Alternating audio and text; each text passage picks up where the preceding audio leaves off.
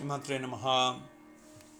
With the divine blessings of our Mother Divine Lalita Mahatripura Sundari and Father Divine Lord Mahadeva, we are continuing to discuss the Holy Lalita Sahasranamam. The last Namam we discussed about Mula Mantratmika Mula Kutatraya Kadebara. From the next Namam, Kulamrutai Karasika Kulasanketa Palni. The very secretive Kundalini Yoga Namas start. But to understand what is this Kundalini Yoga, the most often quoted, used, abused word is Kundalini Yogam and Kundalini. These days we have more gurus than disciples who want to initiate the disciples into Kundalini Yogam through various forms, factors. But the fact is, Kundalini Yogam is something that all of us go through in different states of consciousness. What do I mean? When we are deep asleep, fast asleep, when we are in the deep dreams state of the sleep, essentially it is the kundalini that gets recharged so our body can restore in the form of rest. And therefore, when we don't sleep for a day or two, we start feeling very restless because the three R's of the sleep rest, restore, and repair will not be done, and that leads to the state of ease getting into dis ease. Now, this Kundalini, Kunda means pot, and if we are able to speak, if I'm able to speak now, you are able to listen now. That's because the prana Shakti in us is awake and aware. What do I mean? Prana Shakti is not breathing. Breathing is called swasha. Swasa is different, prana is different. Swasa is a leash, breath is a leash to the prana Shakti. For example, prana can be felt by the beating of the heart, the inhaling and exhaling of air. Even if you stop inhaling and exhaling for a minute or two by practice, doesn't mean you don't have prana. You can also measure prana by pulse.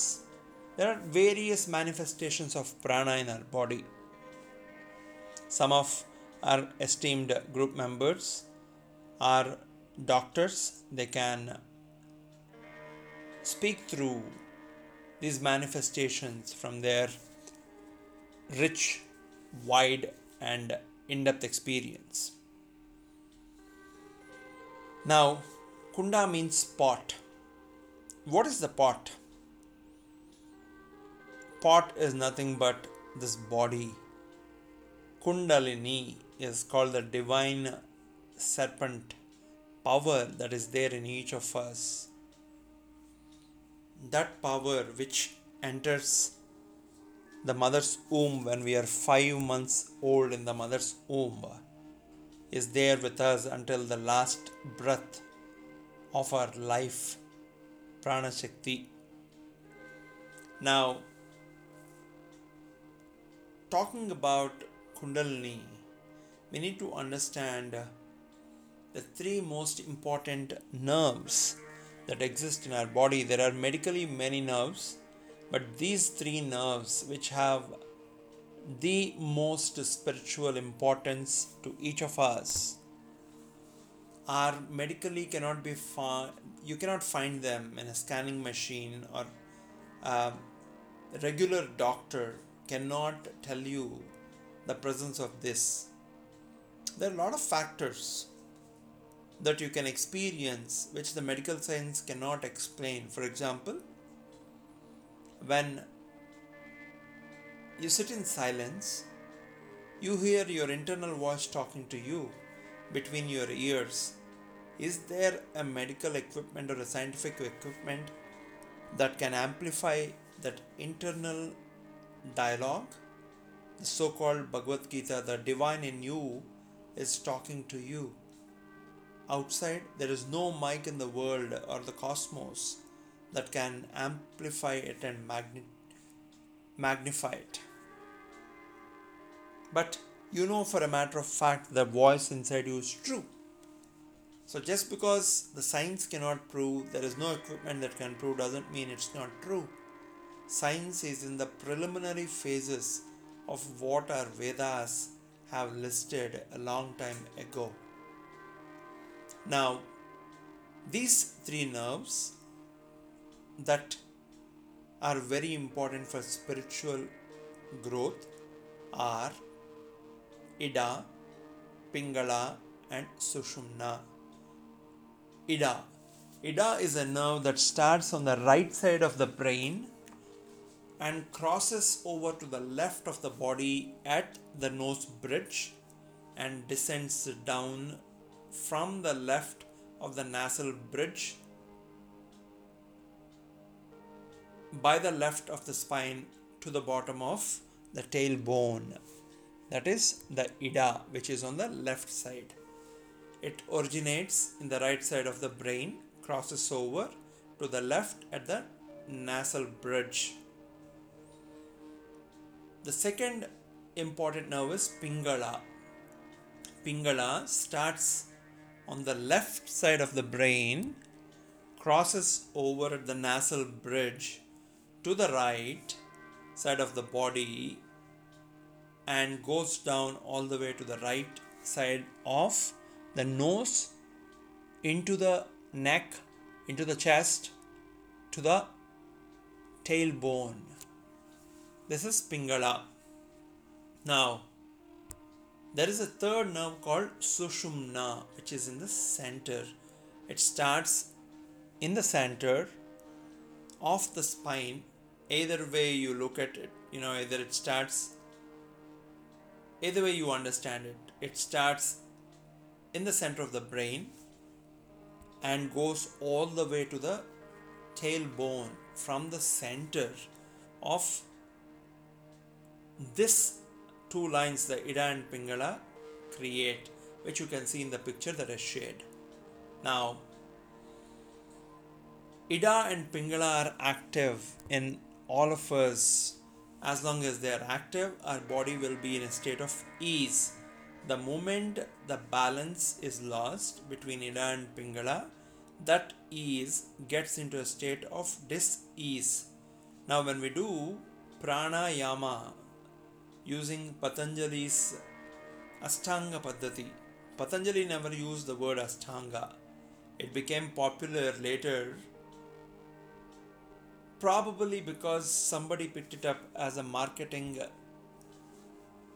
word to bring in novelty and a new word to market the same old thing, Ashtanga Yoga. In Ashtanga Yoga, the fourth aspect of Ashtanga Yoga after asana, yama niyama asana is pranayama. Pranayama talks about lot more aspects, not just pranayama is not swasayama, right? Pranayama talks about regulating the rules of regulating the life force through breath. Breath is one means of it. Now, when we do pranayama regularly every day, when I say regularly, minimum of 10 minutes, that's it. 10 minutes is all it takes. You will be able to manage the balance between Ida and Pingala through what the Ayurveda calls the Vata, Pitta, and the Kapha doshas. When I say doshas, these are the natures. Prakriti, you know, is in Sanskrit is also called dosha. So this will be nullified in our body and naturally a balance will be achieved. In 98% of the population on this planet, Ida and Pingala are working. That's the reason they have their health. And whenever people drink cold water, people drink, you know, uh, fast food, people eat uh, stale food, cold food, then the balance between Ida and Pingala gets imbalanced, therefore causing cold, cough, and other ailments. Now, at the no- nasal bridge where the Ida and Pingala cross each other, starting from the right of the brain to the left, the Ida nerve, starting from the left of the brain to the right, the Pingala nerve, wherever they cross over and meet, that's the same point where the Sushumna nerve also crosses as it runs through the straight line. That is the Varanasi in our body. Okay, Varanasi is Varana plus Asi, where Ganga river flows south from up north Himalayas Gangotri, but in Varanasi, river Ganga goes from south up north when Varana and Asi meet. Therefore, Varanasi's Ganga is so famous. Going up north is awakening spiritually. Coming south means being a victim to the bodily pleasures or other sensual pleasures of our existence and therefore going down south. So, by focusing on this nasal bridge, which is very close to Agya Chakra, just below it, we will be able to raise up north through our internal Varanasi, where by going into that Varanasi, which is in our nasal bridge, which leads to our Agya Chakram, where Vishwanatha, the Lord of our universe, rules by being in the Agya Chakra, which will lead to the Sahasra Chakra, which is in the brain Sahasra is the thousand petaled. Now, talking about chakras, typically we talk about Muladhara, Swadhisthana, Manipura, Anahata, Vishuddhi, Agya, and Sahasratalam. Muladharam is essentially at the bottom of the spine and Muladhara Chakram. I'll talk more about these chakras in the next episode but talking about Ida, Pingala, and Sushumna, the most important thing about Ida and Pingala, think of them as opposing charges, like a battery has a positive and negative. Negative doesn't mean bad here, but you need the positive and negative charge to ensure the electrons are flowing. Similarly, you need, uh, think of your body as a cosmic battery which is spending the cosmic energy that it recharges with when we go to sleep.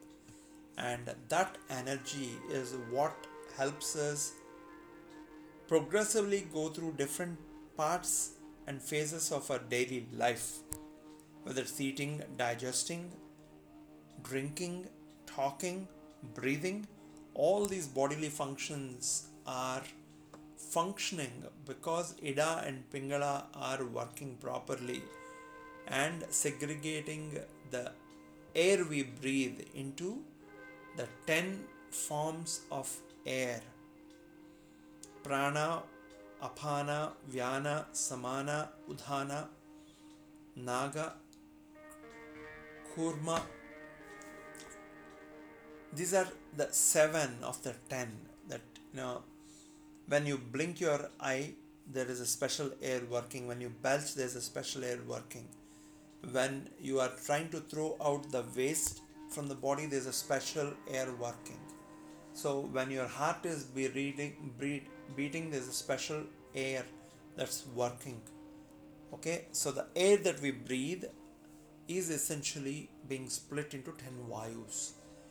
This is the foundation of understanding Ida and Pingala. Now, 98% of the people have active Ida and Pingala. When people get diseases like paralysis, that's essentially their Ida and Pingala are getting blocked somewhere. Now, coming to the Sushumna Nadi. Sushumna Nadi becomes active in only 2% of the population who are practicing meditation or pranayama and in this 2% only 1% will start rising up through the sushumna nadi. In the next episode i will focus on sushumna nadi and the kundalini chakras in our body and the natural affiliations that they have. Stay blessed. Spread the bliss around. Sri Matre Namaha